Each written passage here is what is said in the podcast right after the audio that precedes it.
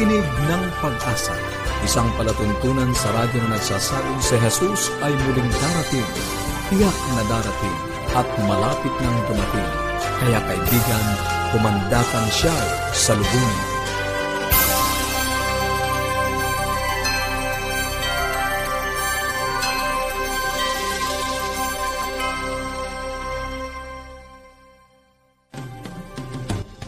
Maligaya at puno ng pag-asang pakikinig mga kaibigan. Kami po ang inyong mga lingkod, Pastor Nar Caranza.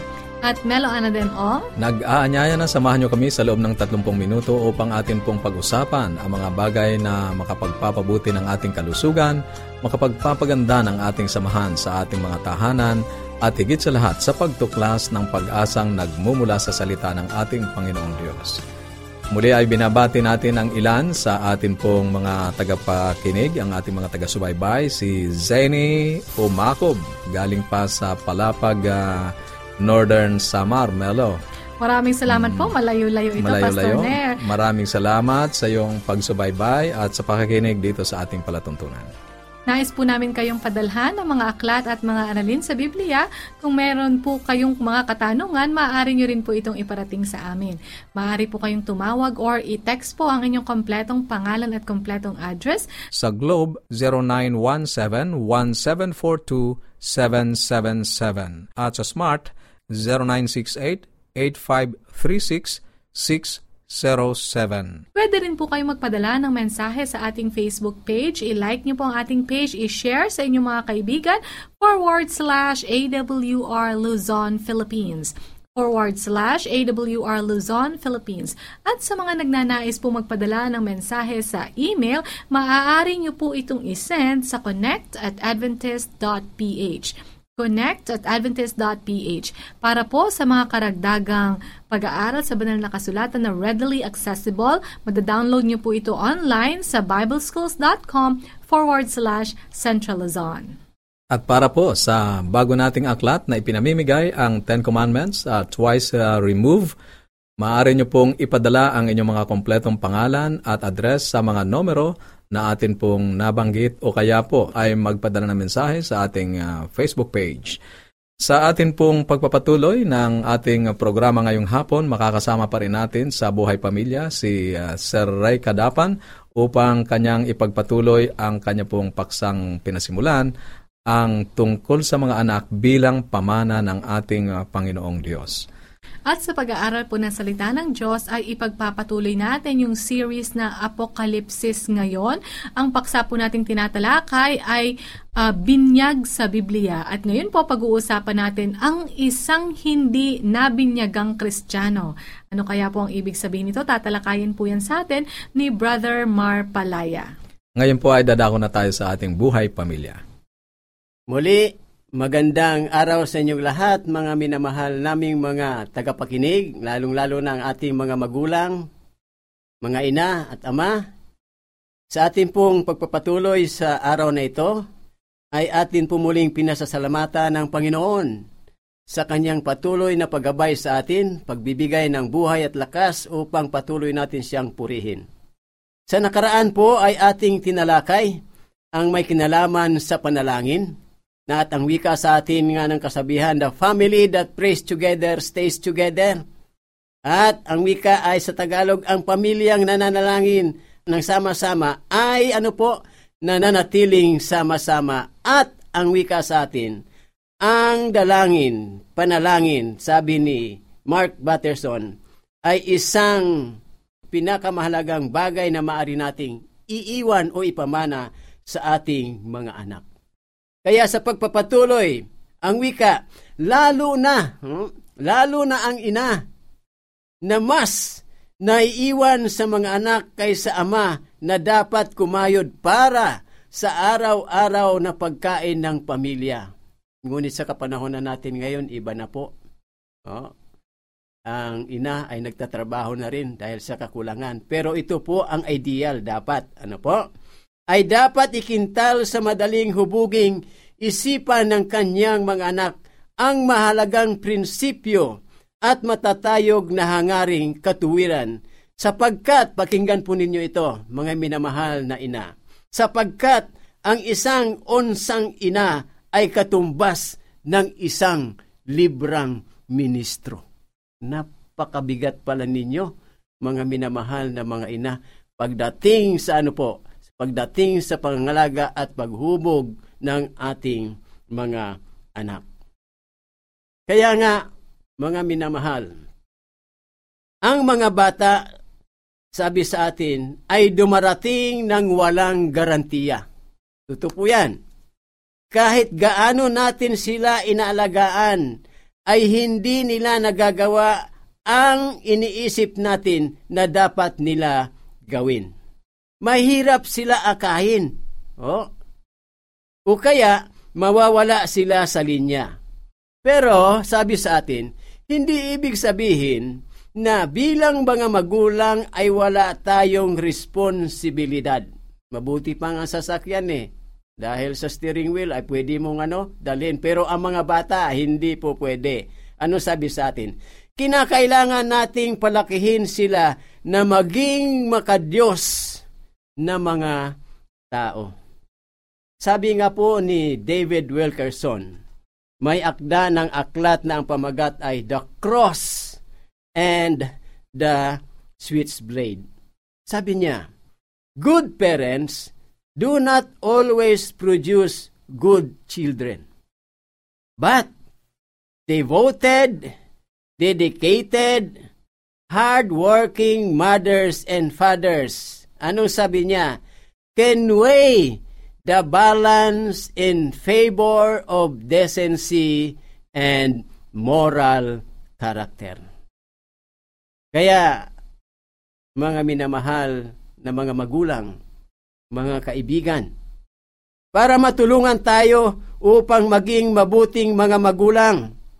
Narito po ang sampung utos para gabayan ang ating mga anak.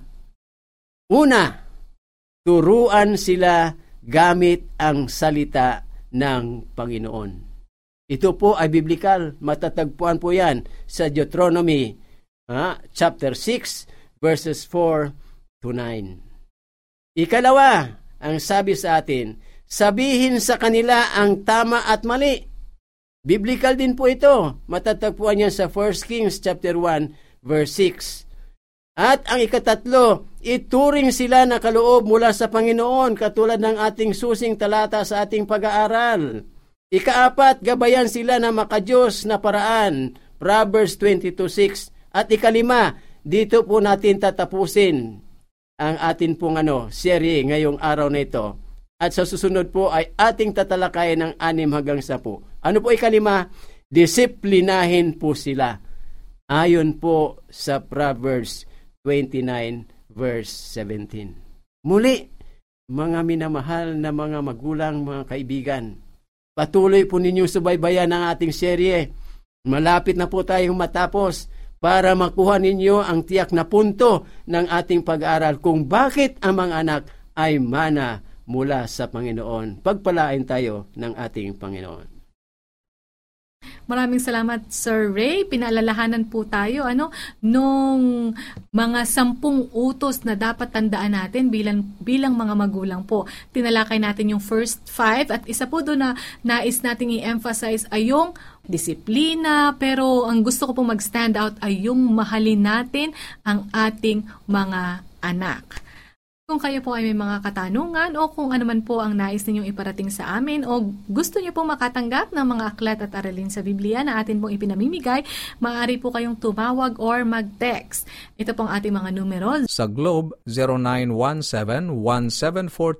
0917-1742777 at sa Smart, 0968 8536-607. Pwede rin po kayo magpadala ng mensahe sa ating Facebook page forward slash AWR Luzon, Philippines. I-like niyo po ito, i-follow at i-share sa atin pong mga kaibigan.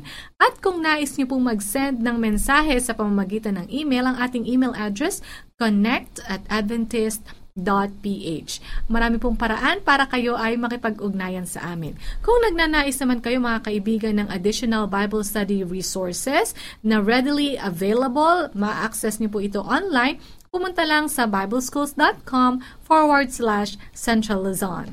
Sa pagpapatuloy natin sa ating pag-aaral, tayo po ay nagpapasalamat sa ilang araw na pananatili ng ating resource person, Brother Mario Palaya, upang talakayin ang isa sa pinakamahalagang uh, uh, paksa sa Biblia, ang tungkol sa bautismo. At umaasa tayo na sa mga susunod na mga pagkakataon ay makakasama natin siyang muli sapagkat ito po ang huli sa kanyang tatalakayin sa pagkakataong ito, ang isang Kristiyanong hindi nabautismuhan.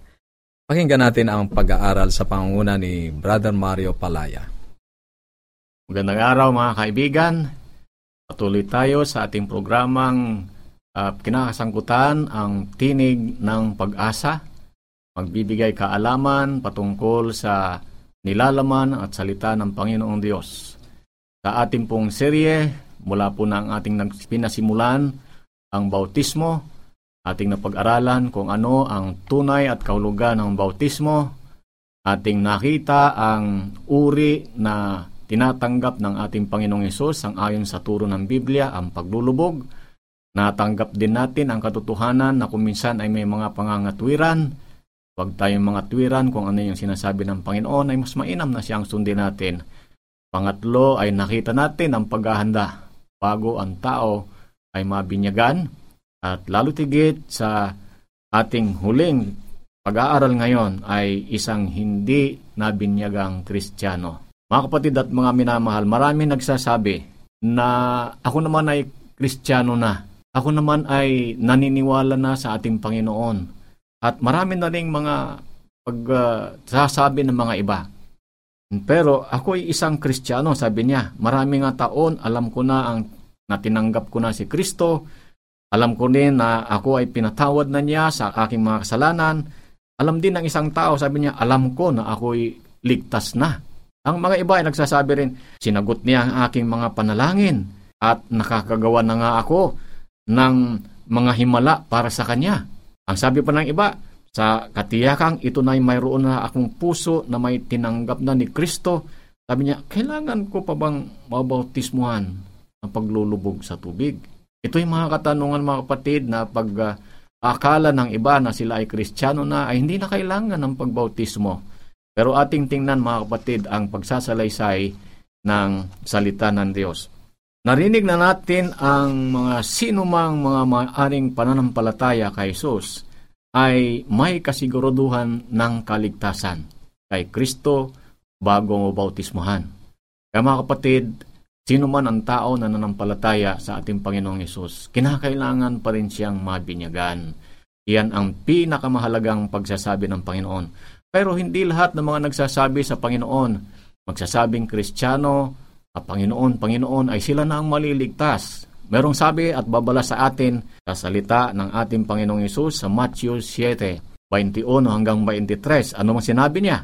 Sabi niya, ngunit sinabi ni Jesus, hindi ang bawat nagsasabi sa akin, Panginoon, Panginoon, ay papasok sa karya ng langit, kundi ang gumaganap ng kalooban ng aking Ama na nasa langit.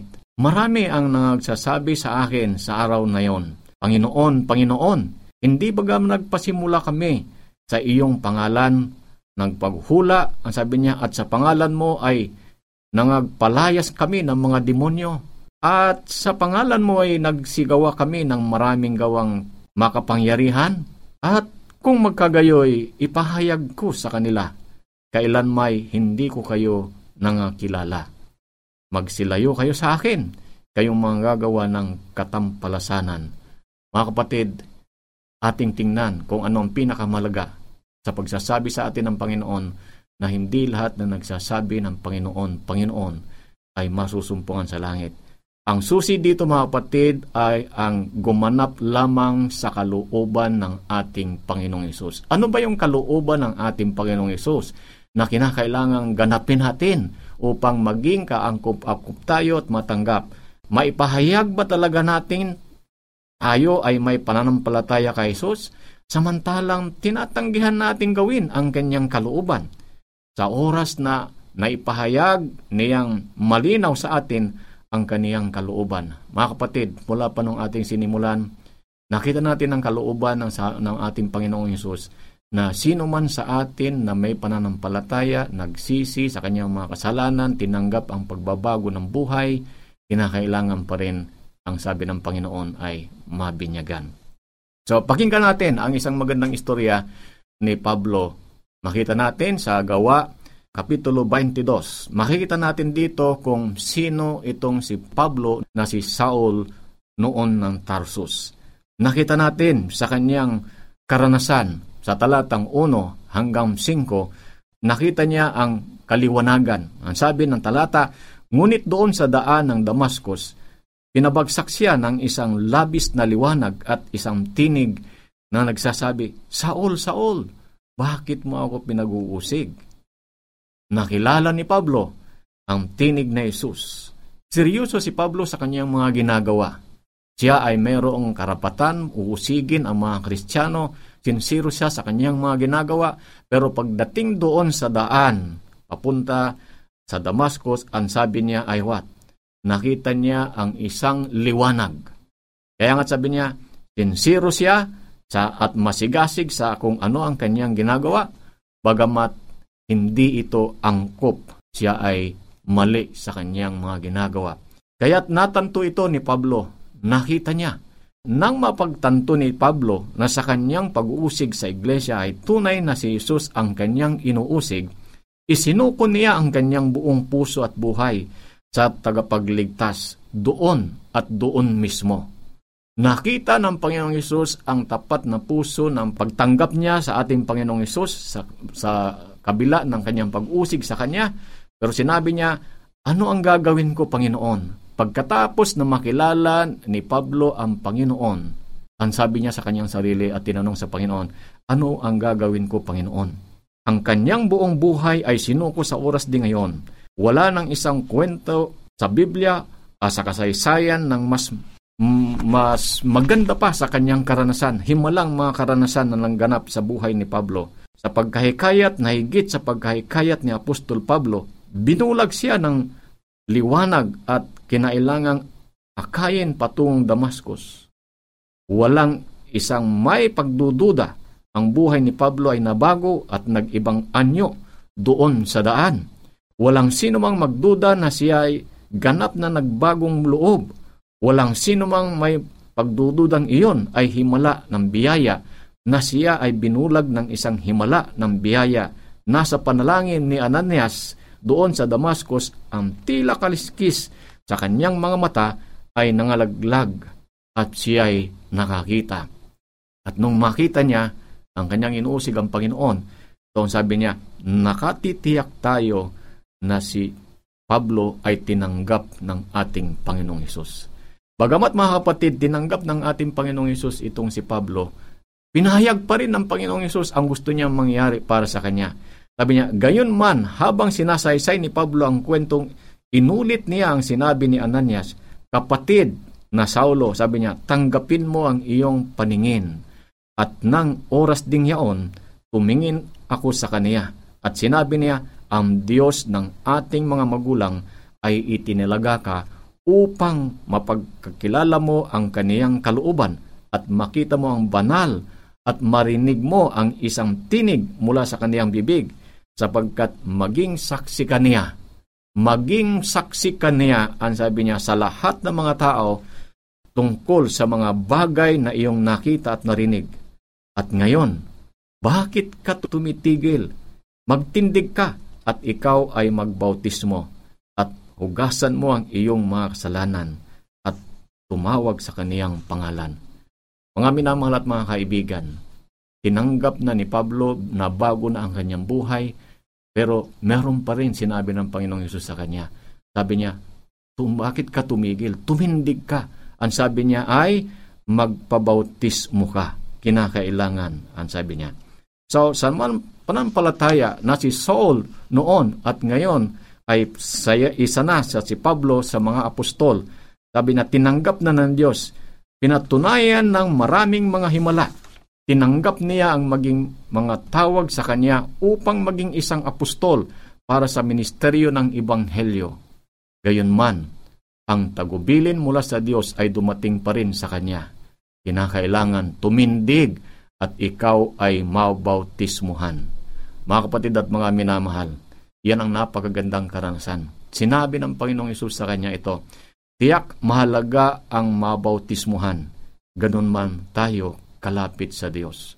So mga minamahal at mga kapatid, ayaw ng Diyos na maantala ang ating bautismo sa oras na malaman natin ang kalooban ng Diyos na tayo ay dapat mabautismuhan.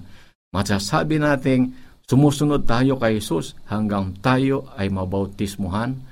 Mga kapatid, Masasabi lang natin na sinusunod natin ang ating Panginoong Isus, ang kanyang kalooban, kung tayo ay nabinyagan.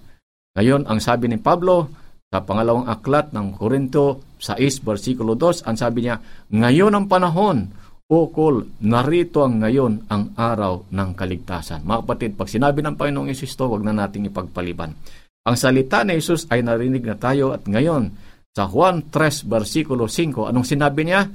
Ang sabi niya sa atin, maliban na ang tao ay pinanganak ng tubig at ng espiritu, ay hindi siya makakapasok sa kaharian ng Diyos. Kung gaano kinakailangan mabago sa kapangyarihan ng banal na espiritu, ganun din ang kinakailangan ang ipanganak sa tubig sa pamagitan ng bautismo. Mga kapatid at mga minamahal, napakalaga ito. Sa at sino man sa ating manampalataya, sabi niya, Marcos 16, versikulo 15 at saka 16, sabi niya, Ang sumampalataya at mabautismuhan ay maligtas. Walang makapagsasabi na tayo ay maligtas ng walang pananampalataya. Ngunit may ilang kinakilagtaan ng bahagi ng bautismo. Yan ang pagpapabinyag. Mga kapatid at mga minamahal, ito rin ang sinabi ni Juan Bautista. Naalala natin, nakita natin kung paano ang kanyang ginawa. Siya ay minsan nangangaral doon sa Jordan at siya ay nakita ng ating Panginoong Isus. Pumunta siya, lumusong sa tubig.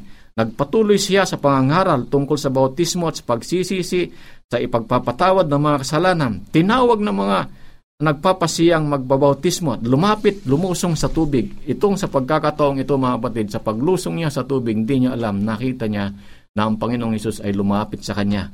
At ang sabi niya, lumusong sa tubig sa kanya at paglingon niya ay nakita niya ang isang ikinagulat niya na umid ang kanyang dila. Narito mula sa mga tao ay naglalakad palapit sa kanya ang isang tinawag niya na kordero ng Diyos na nag-aalis ng mga kasalanan. Mga kapatid, ang sabi ng Panginoong Yesus, Juan, bautismuhan mo ako. Kinakailangan Mag-aatubili itong sanang si Juan, pero anong sabi ng Panginoong Yesus? Ang sabi niya, payagan mo ngayon, sapagkat ganyan ang nararapat sa atin, ang pagganap ng buong katwiran. Nang magkagayon, mga kapatid, pininyaggan niya ang Panginoong Yesus. Mga kapatid, ang ating ang Panginoong Yesus, nagpakita siya ng isang halimbawa, wala siyang kasalanan, pero kinakailangan ipakita niya ang isang halimbawa na kinakailangan ng bautismo yan din ang kanyang gustong mangyari sa atin. So sabi niya, kung ito ay kinakailangan sa banal na anak ng Diyos na lumusong sa maputik na tubig ng ilog ng Hordan at ilibing sa matubig na libingan upang maganap ang buong katwiran para sa atin, gaano pa ba tayo na dapat malugod na susunod sa kordero at mabautismuhan para sa Kanya? Mga kaibigan at mga kapatid, sa haba ng atin ng mga pag-uusap, marami na tayong natanggap na mga kaalaman patungkol sa salita ng Diyos at sa uh, bautismo, ay kinakailangan mga kapatid tayo ay magpasya. Kung ikaw ay hindi pa nabinyagan, ang aking payo, kaibigan at kapatid, hanapin mo ang isang pastor. At ang pastor na ito na nagkumikilala din ng ibanghilyong inyong tinanggap, magpatulong ka sa kanya. So, ang aking pakiusap ngayong kaibigan, pagka hindi ka pa nabinyagan, makipag-ugnayan sa isang pastor na katulad mo ay naniniwala sa kanya at sabihin mo sa kanya na tulungan kang mahanda sa bautismo. Mga kapatid, kailangan natin sundin ito ang kaganapan ng salita ng Diyos. Kinakailangan mabinyagan tayo sa tubig at banal na espiritu upang tayo'y karapat-dapat para sa langit na bayan. Maraming salamat, pagpalain tayo ng Panginoon.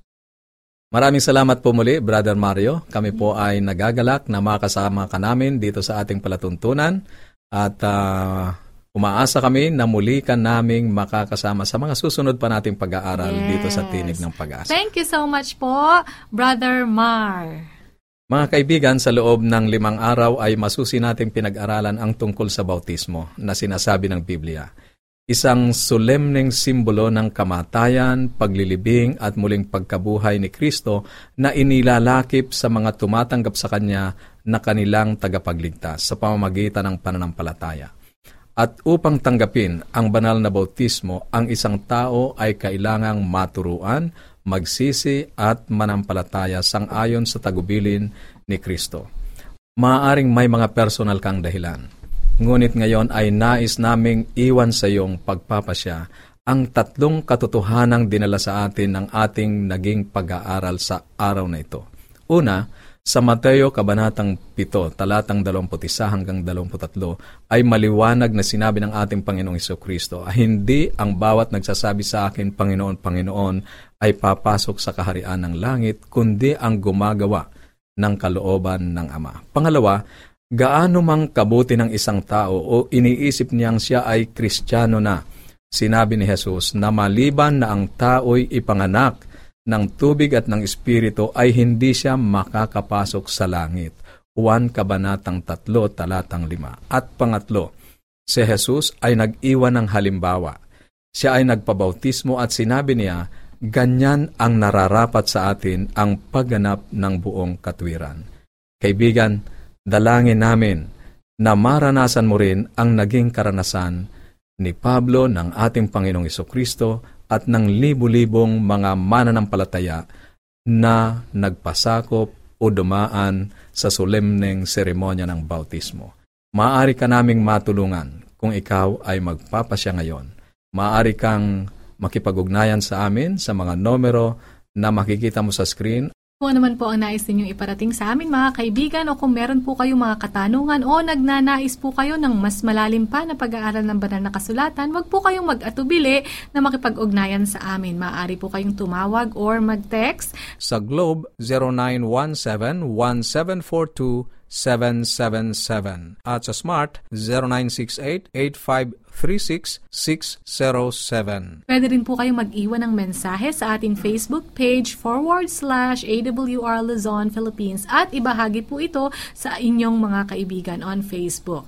Kung nais niyo po magpadala ng email, ang ating email address connect at adventist.ph. At para po sa mga karagdagang pang pag-aaral sa banal na kasulatan na readily accessible online, maaari niyo pong i-visit ang bibleschools.com forward slash Central Luzon. At sa atin pong pansamantalang pag-iwahiwalay, baonin natin muli ang salita ng ating Panginoong Diyos sa Apokalipsis Kabanatang 22, talatang 20. Ang nagpapatuto sa mga bagay na ito ay nagsasabi, Oo, darating ako. At habang inaantay natin ang kanyang pagdating, panghawakan natin ang kanyang mga salita sa Isaiah 59.1. Narito ang kamay ng Panginoon na hindi maikli na di makapagliligtas, ni hindi mahina ang kanyang pandinig na ito'y hindi makaririnig. Salamat po sa inyong pagsubaybay.